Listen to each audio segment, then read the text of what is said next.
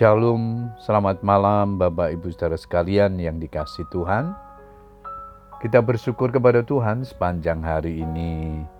Kita menikmati berkat-berkat Tuhan bersama dengan keluarga di hari Sabat ini. Malam hari ini sebelum kita beristirahat, kita diberikan kesempatan oleh Tuhan untuk datang berdoa namun sebelum berdoa saya akan membagikan firman Tuhan yang malam hari ini diberikan tema bersyukur dalam segala keadaan. Dengan ayat mas kita di dalam Mazmur 138 ayat yang pertama, firman Tuhan berkata demikian.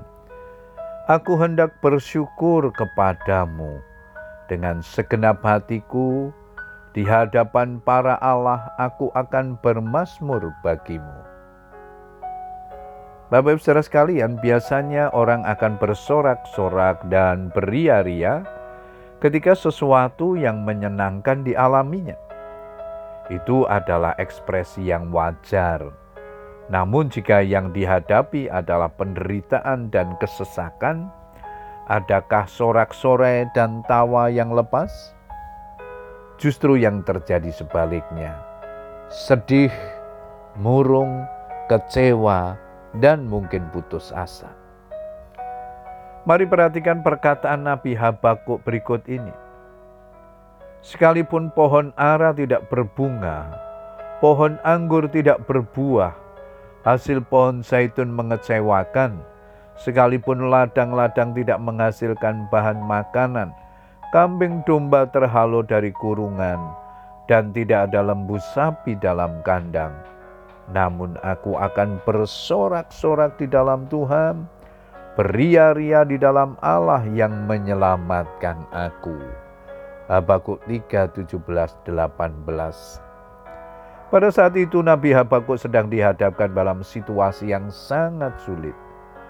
Melihat kejahatan yang dilakukan orang-orang sebangsanya, dan juga penindasan dari bangsa kafir yang akan berdampak besar terhadap kehidupan pada waktu itu, terutama di bidang perekonomian. Habakuk menggambarkan keterpurukan ekonomi dengan ketiadaan hasil ladang, pohon ara, anggur, dan juga zaitun. Dan juga terhalonya ternak, kambing domba, lembu sapi, keadaan yang sungguh sangat memprihatinkan. Namun Habakuk tidak menyerah kepada keadaan. Ia berjuang melawan fakta yang ada dengan menguatkan imannya kepada Tuhan.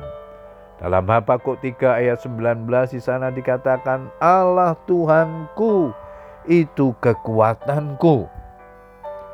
Memang perjalanan hidup ini bukanlah perkara yang mudah Begitu banyak pergumulan yang harus kita hadapi.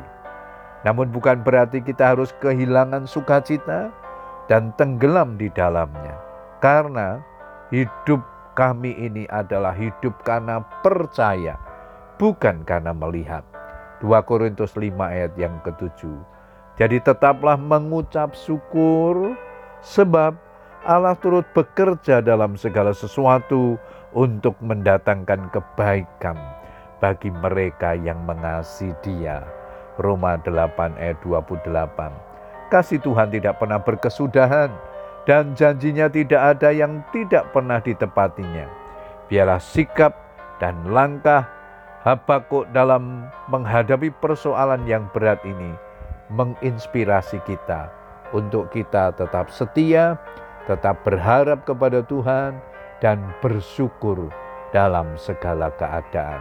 Puji Tuhan, Bapak Ibu Saudara sekalian, biarlah kebenaran firman Tuhan ini menolong kita untuk meyakini janjinya, untuk meyakini penyertaannya, untuk meyakini kehadirannya dalam hidup kita, sehingga kita mampu bersyukur dalam situasi apa pun, karena Tuhan yang menyertai dan memberkati kita. Selamat berdoa dengan keluarga kita. Tetap semangat berdoa. Tuhan Yesus memberkati. Amin.